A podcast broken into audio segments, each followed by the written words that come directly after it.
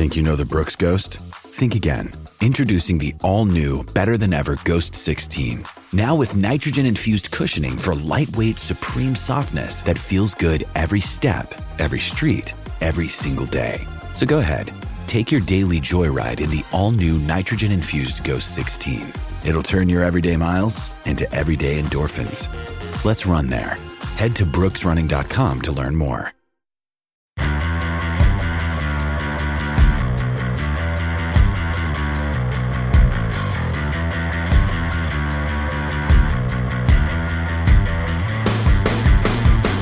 Hello and welcome to the Record Rangers podcast. I'm Jonny McFarlane and I'm joined today by Andy Newport of PA and Scott McDermott. Welcome, boys. Are we? Hello. Well, we've not had any warm up for this, so we I have no idea what the guys have got to say today. Scott is bizarrely in Denmark. Scott, why on earth would you want to go to a place where it's £14 a pint? I'm the Daily Record and Sunday Mail's new super spy, Johnny. So I'm I'm here to uh, I'm here to see FC Copenhagen playing tomorrow night uh, ahead of the Europa tie with Celtic, and then it's uh, straight on to Portugal to see Braga play Benfica in Lisbon on Saturday night. So I'll be able to fill you in with my scouting report after the weekend. It's a hard life, Andy, isn't it, being a sports reporter? I mean, Portugal, Very Denmark. See, I can't talk. I've got I've got a trip to Rome for the rugby next week, then on to Braga myself for the, the, the game. So I, I'm I'm globetrotting myself. So I've got a trip to Rutherglen later. uh, well, short, short. Right, guys, listen, let's get into the, the nuts and bolts of this. We don't have a lot of time, as you can imagine, with Scott being in foreign climes.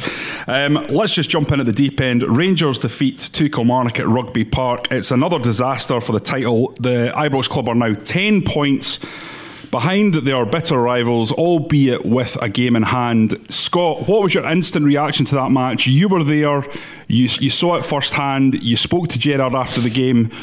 What, what uh, everyone knows the result, so let's just talk a little bit about the aftermath. What was your take being in the same room as Steven Gerrard after that result, given its implications for the title race? I think the, the instant reaction, Johnny, is that the title is now over. Uh, no, there is no title race. Um, I firmly believe that now. Um, whether Steven Gerrard, um, he'll certainly not admit it publicly, but I, th- I think within himself that he'll know. I mean, I think he did say afterwards uh, in one of the, the post match interviews, he kind of spoke about Celtic's forum and how uh, it was now a huge, a huge gap.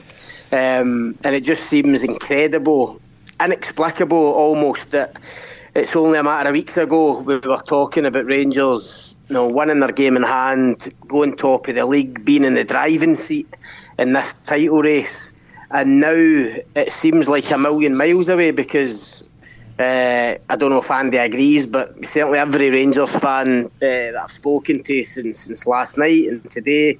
Um, they've almost accepted that the, the title race is now gone for another year. Yeah, I think it's, it's it's looking a bit like that, Scott. I mean, even if um, even with the points gap, if, if they were playing well, you would think it would be beyond them to, to sort of rein in ten points um, or seven if you, you take the game in hand. But the fact is, they're not playing well, and it, you Yeah. don't trust this Rangers team. The way that they're playing currently, which is so surprising given the way that they ended uh, the last year before the going into the winter break, but the way that they're playing currently, you wouldn't put past them to drop further points and and, and fall even further behind. I've just um, Yeah. I've just been up speaking to Neil Lennon uh, earlier on this afternoon, and, and he's already making the point that Celtic. There's absolutely no chance of complacency in, on, as far as he's concerned uh, from his players, and if anything, they want to go in and sort of stretch their lead from, from here. So um, I, I, it's very it's very difficult to see uh, Celtic being able to come back. Uh, sorry, Rangers the being able to come back into, into this. The, the point is that you could see, no, this Rangers team have proved that on any given day in a one-off game against Celtic, they can they can not just match them but beat them. No, and, and you could see Rangers winning both Old Firm games between now and the end of the season. That's not out with the realms of possibility. The problem is that with this Rangers team's fragile mentality and inconsistency, that you can't trust them to go to Ross County and one. You can't trust them at home to Livingston and one. Whereas Celtic are just blowing every team, uh, every team away, every other team in the league. And listen, we've been speaking for certainly me and you, Johnny, on this podcast. have been speaking for the last two years about you know, the old firm games taking care of themselves. The, the job of the Rangers manager, the sole job, was to beat every other team in the league consistently. And sadly, uh, for Rangers fans, you know, the last couple of years, albeit they've had kind of you know, they've had periods where they thought that they were getting that consistency, and, and obviously the league table will show that they're, they're far away, they're ahead of everybody else in the league. But you just can't, no, they can't go to Rugby Park and win comfortably. You can't seem to go to Tynecastle or Pittodrie and win co- comfortably and that's been the Achilles heel uh, in the two seasons that Steven Gerrard's been in charge, and that's why it looks as if they'll not win the title again this year. Andy Scott used the word there, mentality. I've heard it bandied around a lot on social media. Um, I've heard colleagues use it. Is it not a bit of a crux in some ways? Okay, because Rangers showed incredible mentality to go when the pressure was on into the Lions' Den at Celtic Park and win a game where no one expected them to win. It was the toughest opponent you could have and the toughest ground that you can visit in, in Scottish football. And they, they had to win that game. If they lost it, they'd have been in deep trouble. My problem with this mentality issue is why is that more mentally difficult? Uh, why is a visit to, say, Rugby Park more mentally difficult than going to Parkhead? Surely, if it was a mentality issue, they would have already fallen in the previous hurdles. Mm. What, what's your take on that? Uh, the point about that, and it's the sort of thing you hear anytime you ask your manager when you go before a, a big derby match or a, a, big European match. They say if these are the type of games you can't get yourself up for. They shouldn't be doing it. It's easy to get yourself up for an old firm game. Of course it is. It's a derby match. There's so much at stake.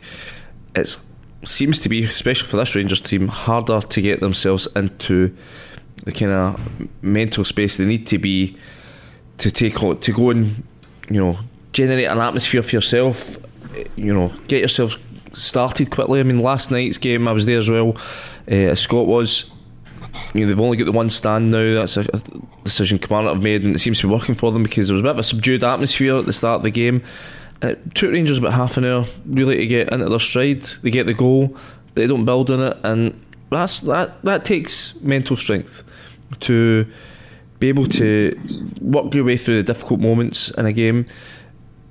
Yeah, it's, it's not got the same uh, intimidation factor as somewhere like Celtic Park, but Rangers had the game within their grasp, they had the points within their grasp, and they let it slip. And I mean, I think as well, yeah, you're, you're talking about mentality. I think I think questions will start to be asked of Steven Gerrard now. I mean, I'm not saying he's had an easy ride since he came in, but I think he's certainly got by, I think, on his reputation. He's been given a bit of space yeah, because of yeah, the state the Rangers were in when he came in. Yeah, that and, and the fact that he is Steven Gerrard. I think last night, say about an hour gone, the game was basically a basketball match. It was end to end, and it was crying out for someone, for for Gerrard to make a a positive change in terms of how can he grasp back control of the game. And it was interesting. He said in the press room after the game, he was asked about the substitutions, and he said he was waiting for his players to get control back. And I just thought that was maybe a that was maybe a moment where he could have shown leadership as a manager, made a positive change that would have affected the game, and he didn't, and he paid the price. Yeah, I, I, I thought after an hour, Andy, last night, the game was crying out for Stephen Davis to yeah, come on either absolutely. for Aribo or, or Hagi, probably mm-hmm. Hagi, who was uh, who was anonymous in the second half, mm-hmm. and you could have easily moved Aribo up to the right hand side and brought Davis into the middle and just tried to gain uh, gain that control. Um, so I agree with you on that. I mean, the other things, I also agree with you on Rangers starts to games. I spoke to Johnny about this last week in terms of watching this Rangers team and no seeing a hunger and a desire and an intensity of, of a team that was supposed to be hunting down a title. Now, Steven Gerrard said last night he was pretty pleased with how they played in the first half. And I get what you're saying in terms of they, they, they passed it and moved it fairly well. No, they did have control of the game. Side to side. For half an hour before, the, all they did was play in front of Kilmarnock's yeah.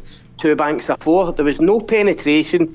There was no bravery on the ball to try and, to try and break a line. They didn't change it up in terms of if you can't get by two banks of four, you just get bodies into the box. They, they couldn't get it out to a, a wide man because, and this is what I don't understand. I mean, despite no, despite the rugby park, park pitch being tight and, and it's it's been brought in even further, I think this season, the two wide men, Kent and Hagi, all night just wanted to come inside yeah. and, and narrow the game even more. That made it even more congested. Scott, I, I thought would, there would be a change in that last night because it, it, seems to be obviously when they have these two inverted sort of tens that Gerrard likes to talk about.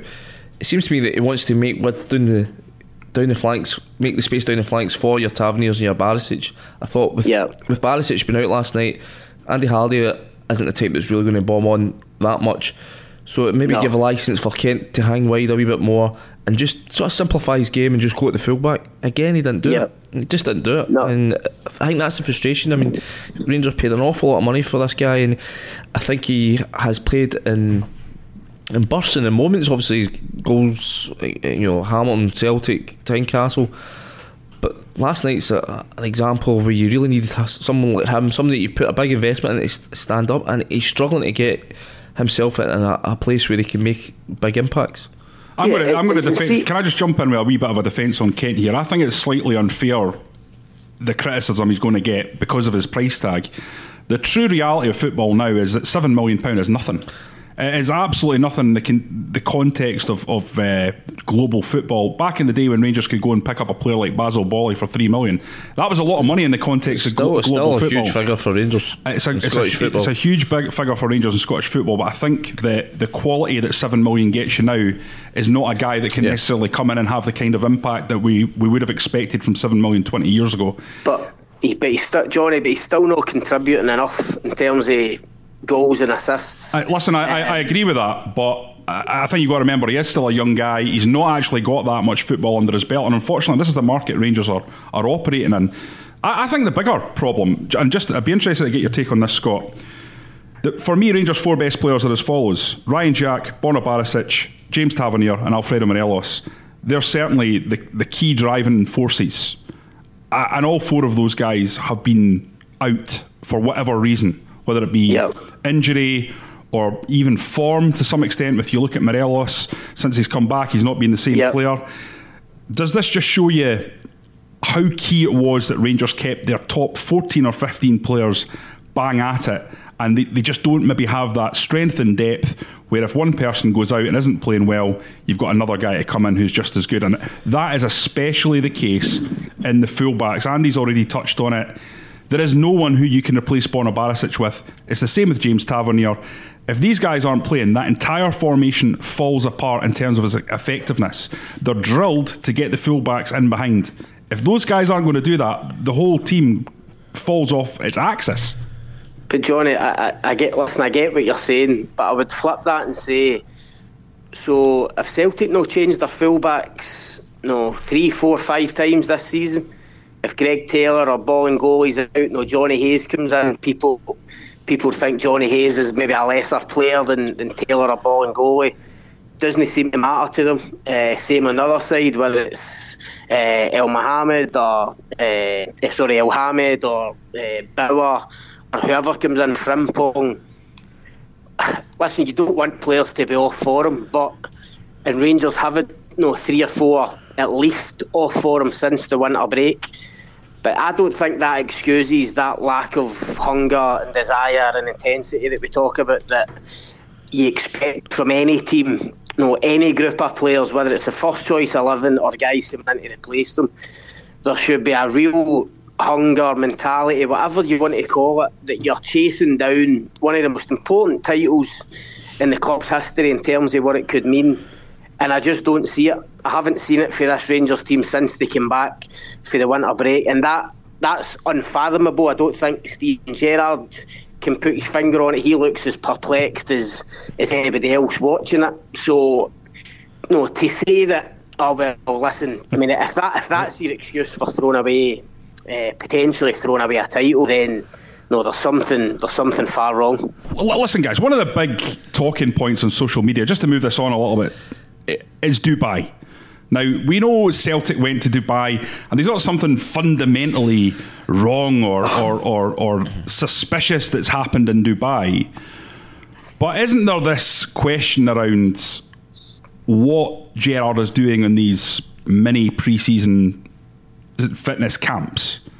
Because, because of the way Rangers look so lethargic. I mean, Scott, that, that question's been put to Steven Gerrard and he's batted it away. But Yep. The, the, this has to this form has to be down to something, and the evidence is that it's happened two years in a row.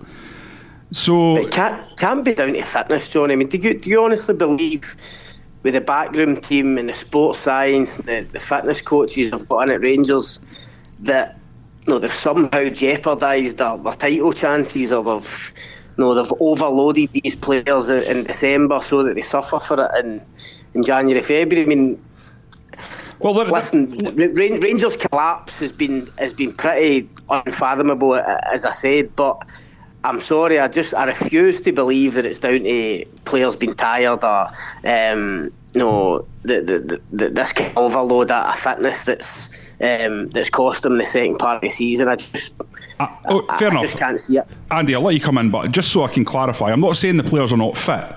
What I'm saying is the way that they've been loaded is perhaps so they come into their stride March, April, May, when they think that that's going to be when the title's decided. And that they're maybe not 100% at it because the way that sports scientists work is that they try to spread the load and change the load so you hit peaks and troughs. I mean, the most famous example of this, without getting into the technicalities of it, was Sir Alex Ferguson always had Manchester United start fairly slowly and hit their peak fitness in January because that's what he said was squeaky bum time in terms of the title. Andy, come in. I just think the the reasons behind this sort of there's a collapse. I mean, I don't think you can call it anything else. Uh, There's just there's it's multifaceted. I mean, there's I think if you look at the obviously the- going back to what was it the Stranraer game, it was a bit of a mixed match team. So okay, guys that have not played much, going to take them a wee bit to find their sharpness. Then that bled into the St Mirren game. Then they go to Hearts, and And that, that looks like the worst result of them all now, doesn't it? Yeah. I mean, Stendel, the way he's Yeah. got them playing with that high line, it just looks so exploitable. And But, the um, fact uh, that he had Jermaine Defoe up there and to lose points. Well, I mean, that's what I was going to come to is that you know the fact this takes you back to Morelos getting sent, sending off that has discipline issues that we all spoke about. Thought he'd improved. Obviously, I think that his sending off maybe stems from his mindset when it comes to facing Celtic. I mean, he didn't take that shot on because is he worried about you know missing another opening against Celtic? He gets himself sent off. That then gets some suspension. It rules him out the game against Hearts. Um, the pitch that day, the conditions that go against Rangers, they don't match up Hearts in the in the fight in the battle. They lose the the, the result there. And it just goes on, and that, that crisis of confidence seeps in. You've got things like the pitch at Ibrox, so the home games there that they've struggled to really, you know, you've, you've got a team that Gerrard is trying to implement that's full of technical players. You know, the sort of forward-thinking players are all guys who want a nice smooth surface to play on. They've not got that Ibrox at the minute.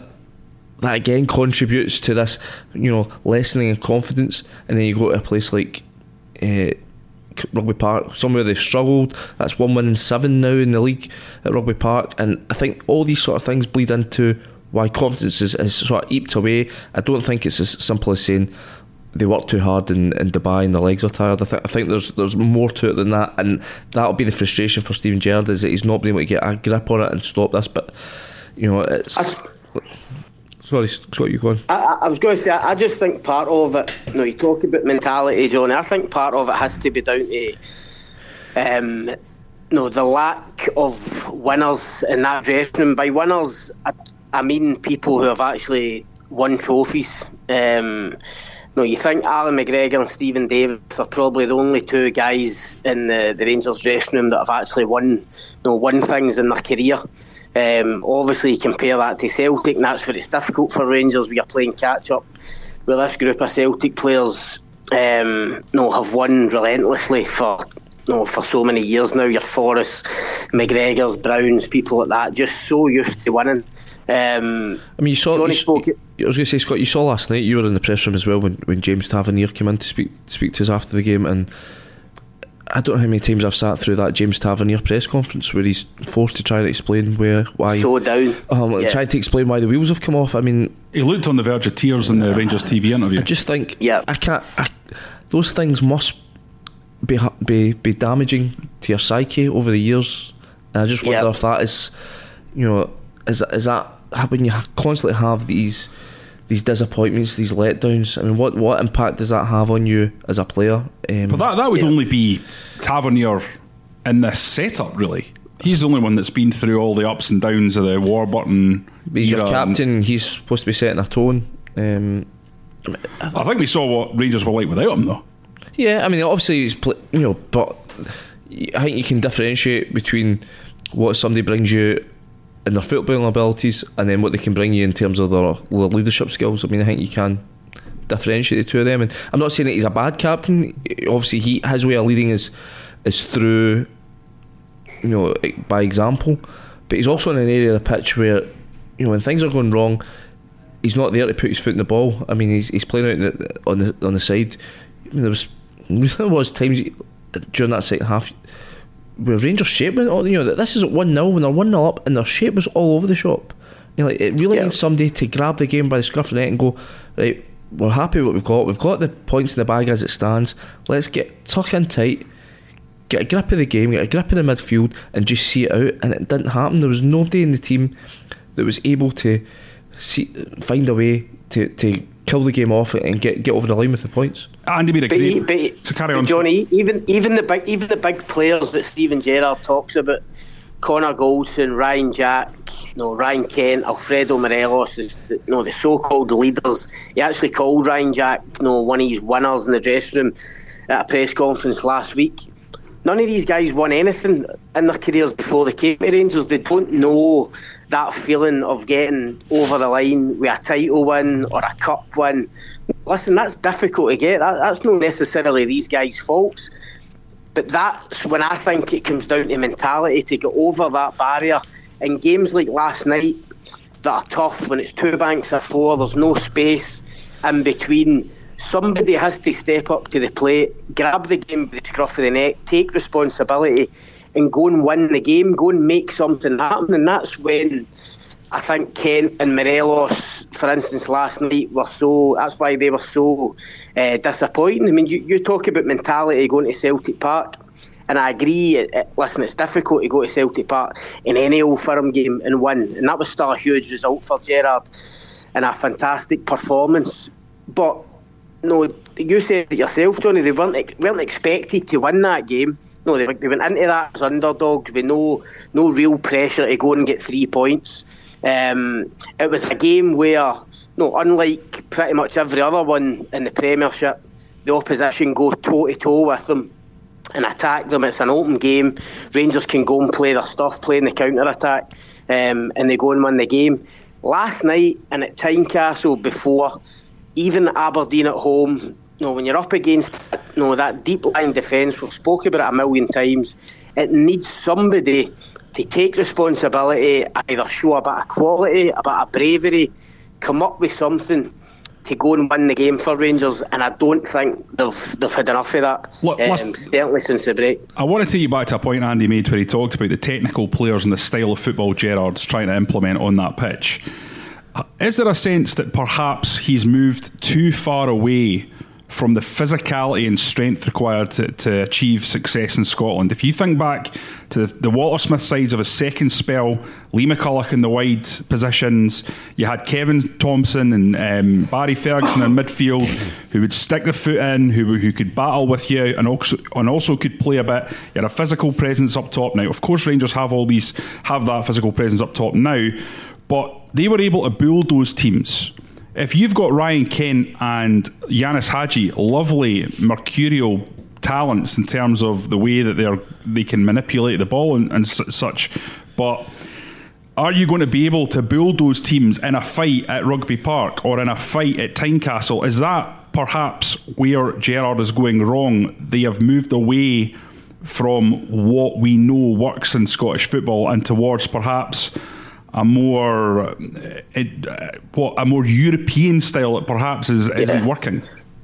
Well, I think there's a bit of that, but if you have players, you know, like your McCullochs and, and people that you mentioned, you know, you need to change the way you play. You need to play a certain style, and as we know, uh, Steven Gerrard in his tenure at Rangers has very rarely changed the way they play, and I know that's a gripe for a lot of fans just looking at social media last night when I get in no, this uh, no, this rigid um, 4 3 3, 4 2 3 1, whatever you want to call it. It's, it's all the same. It. It's absolutely the same.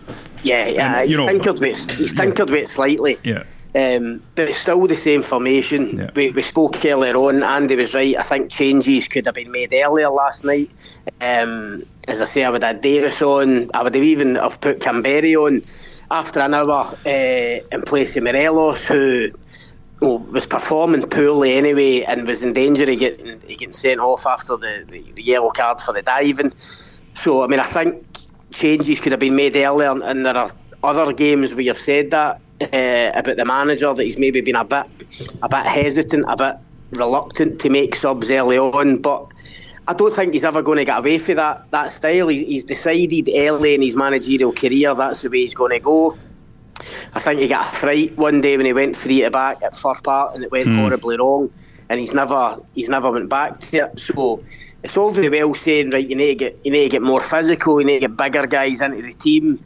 But unless you're going to unless you're going to actually change the way of playing, um, it doesn't really matter. I mean, I, I thought in the first half an hour last night, just touching on what we said earlier, sitting watching that game, I'm sure Andy will be the same. I mean, Kilmarnock was so negative and so deep for that first 45 minutes. It was it was incredible, and why Rangers were trying to play intricate passing in the final third and trying to play in spaces that weren't there um, baffled me. And it might sound old fashioned, but it was crying out for just getting bodies in the box and getting it in there and know, playing off scraps, playing off second balls, and that way you would have, you would have got half chances or, or, or, maybe even better opportunities to score. Because the way they were doing it for half an hour, albeit Arfield comes up with a 25 yarder, uh, which was brilliant and gets them, you know, gets them the lead that they wanted. If he hadn't, it'd have been nil nil. A full 45 minutes would have passed Rangers by without them influencing the game. Um, and he certainly, it was certainly crying out for the game to be mixed up last night. I actually said, and it never came. I actually said, Scott, to your, your colleague uh, Craig Swan, um, who sat next to me last night at the game. I've never seen, especially the sort of opening half an hour. I can't remember last time I saw uh, Morelos so isolated. I mean, usually, yeah. usually the whole point of having Morelos there is you can just bang the ball up to him, and you know, he gets his, back, his big backside into the centre half and rolls him or, or it holds the ball. I didn't see Rangers try that at all last night, especially no. the, the, first half an hour. I, and I thought that was something that was a. That's the whole point of having Morelos in your team, that physicality, and they just they just did not use that as a as a weapon. And I think it comes back down to the it's a slow start. They they pass it across the back, they pass it into the midfield, but it's all very laborious. They take their time, the two, three, four, five touches, then they pass it. It needs to be slicker than that, especially against a team that is you know so well drilled. You know, yeah, okay, it's Alex Dyer that's, that's now in charge at, uh, at Killie, but they're just using that Steve Clarke game plan. They know how to play against teams that are that are laborious in, in their build up, and it had yep. to, it had to be with a lot more intent, a lot more purpose from the off. I think that's what Rangers' problem has been ever since they, have come back. They've not set about teams with enough menace from the kick off that they need to, to put these teams under pressure. I totally agree. I, I don't understand a team chasing down a title that doesn't start doesn't start a game quickly. Um, and Rangers, since the break, Rangers have actually done the opposite. Um, started the game slow and tried to play their way into it.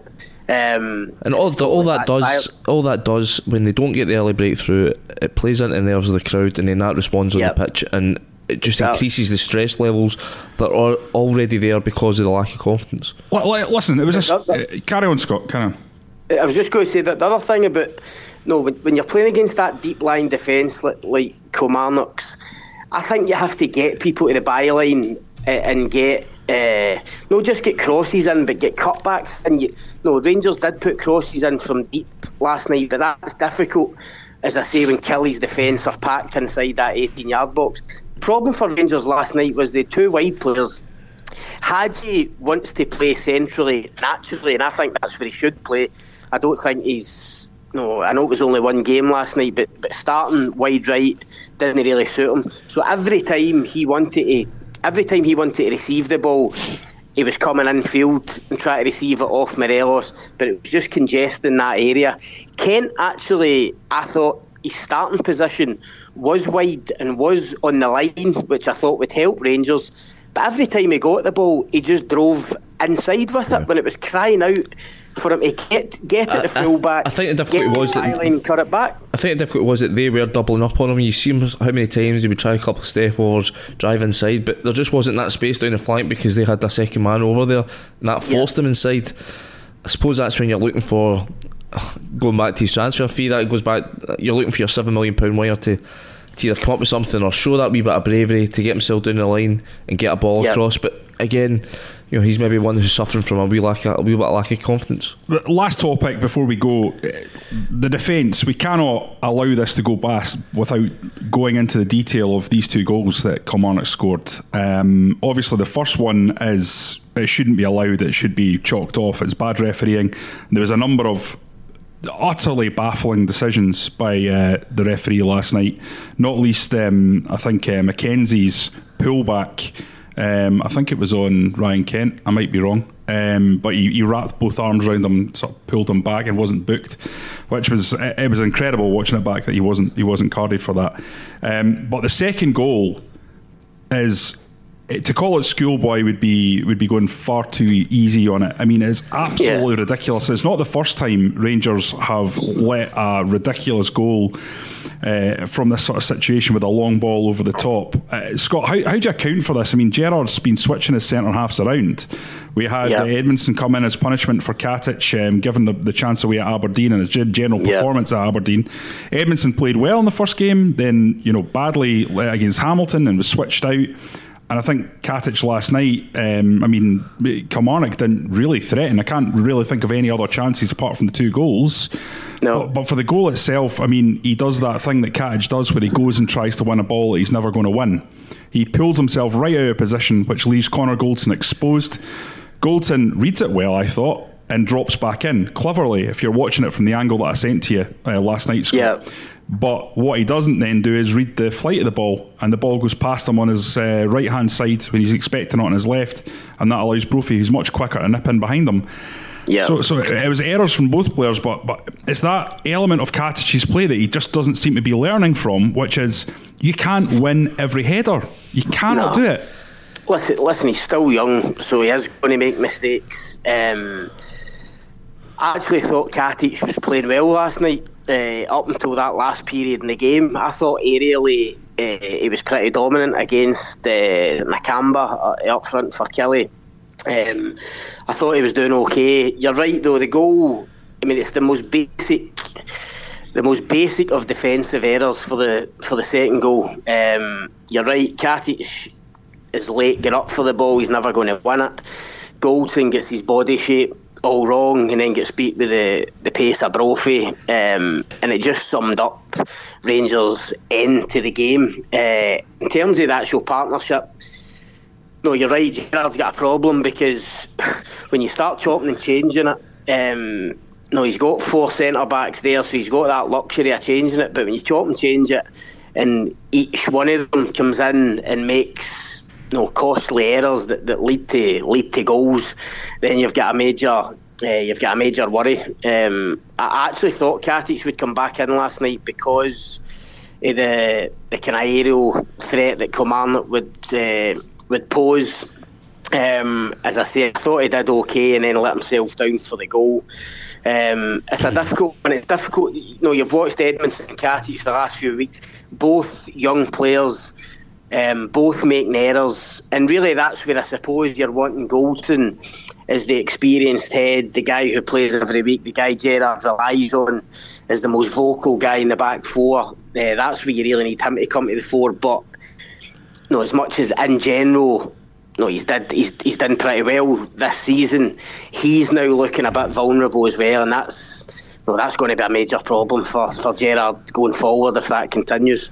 I think you're right, Jonny. But you were talking about earlier with um, Katic's habit of just chasing the ball, going after you know high balls, high headers, aerial challenges that he hasn't really got a, a right to win. Gerrard spoke about that a few weeks ago and said that that's the, the thing that he's got to learn. That he loves. The, he loves. I mean, as a as a as a project player, Katic's got everything. He's he's tall, he's pacey, decent enough on the ball for a centre back and he's got that raw determination to go and win tackles and, and win challenges.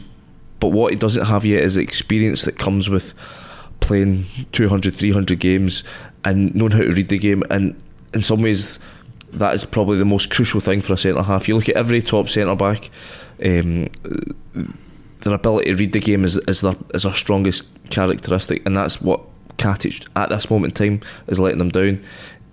I generally, I was speaking to somebody about this the other day, and I thought he's the type of guy that will give you eight or nine solid games, really good, impressive games.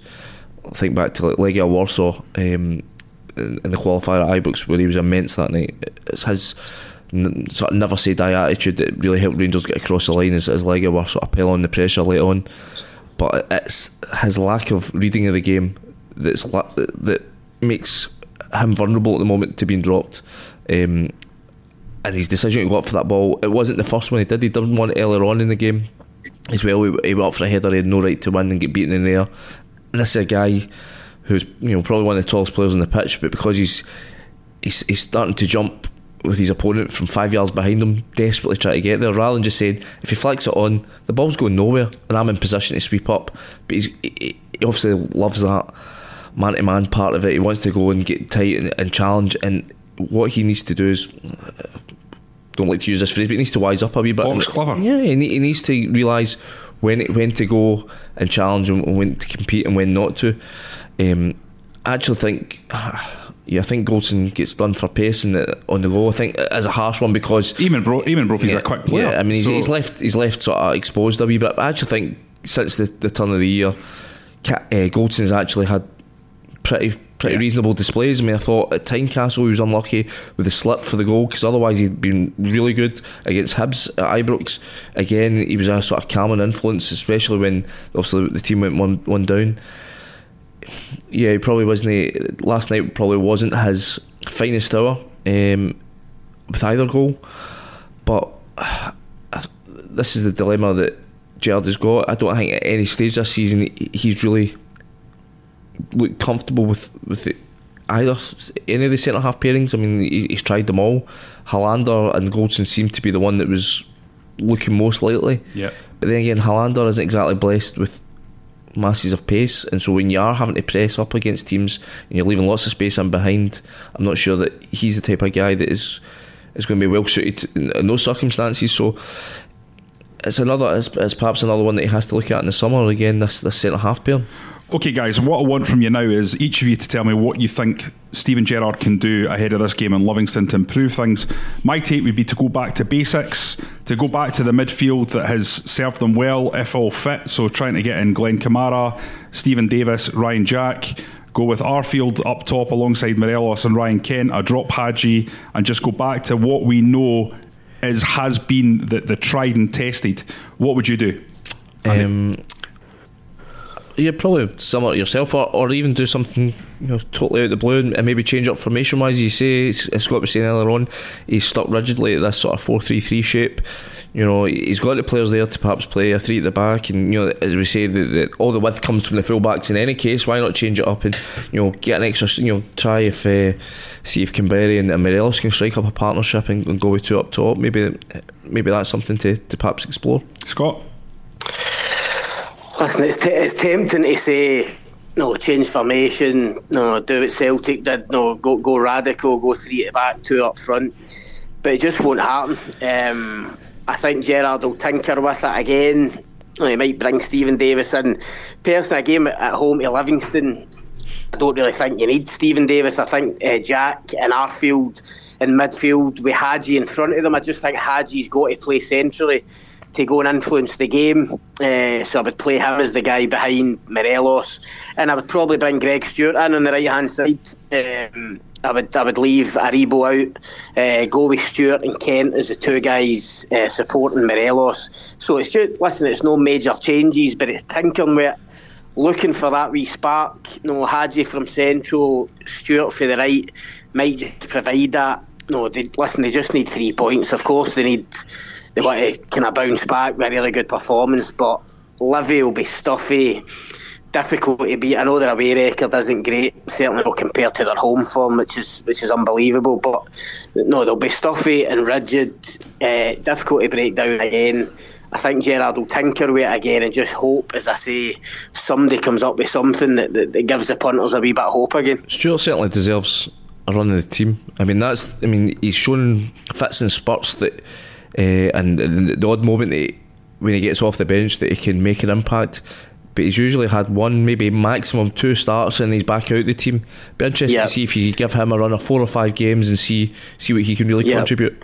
See, Andy, when you consider the amount of chances, no, without being unkind, no, Joe Aribo's had a lot of chances in that Rangers team. Uh, no, I would throw Kamara into that as well. Ojo. A lot of chances to go and impress and do something. No, Gerrard stuck with them, uh, and no, you're right. Greg Stewart maybe hasn't had that opportunity. Um, he and do- I agree. I think I think it's time for him to start a game and maybe get a wee run. He doesn't have the explosive pace that some of the other guys do, or an Ojo does perhaps. Yeah, But then the way that Rangers are, you know, when they're camping outside an opposition box, you don't really need explosive pace. What you need is intelligence and ability, Exactly. and that's what Greg Stewart's got. And you know, like, it's maybe something that could become quite useful in the, the sort of the run in, if you want to call it that now. Okay, guys, well, we're going to call it a day there. Um, we're on a uh, iPhone here that's got about 3% battery, so if we don't go, Scott's going to get cut off anyway. um, you can obviously continue the debate on Twitter. I'm at Jonny R. McFarlane. Andy is Andy Newport, PA. And Scott is at Scott McDermott eight. Um, if you like the podcast, we know many of you do. Please go on to iTunes and give us a five star review. As this helps get the pod to as many listeners as possible. You can keep up with all the Rangers news at www.dailyrecord.co.uk. Until next time, thanks for listening.